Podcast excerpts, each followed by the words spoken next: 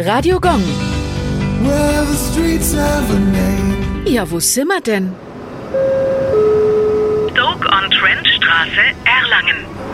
Sie liegt im Stadtteil Bruck und wurde nach der äußerst idyllischen Stadt Stoke-on-Trent in England benannt. Hintergrund der Namensgebung die Städtepartnerschaft zwischen den Städten Erlangen und Stoke-on-Trent. Der Schwerpunkt der Partnerschaft sollte damals vor allem auf dem Fachaustausch in allen möglichen Ebenen, wie zum Beispiel Universitätskontakte, Jugendaustausch und gemeinsame Kulturprogramme liegen. Heute steht die Partnerschaft aber still. Wenig bis gar nichts mehr passiert hier. Radio Gong.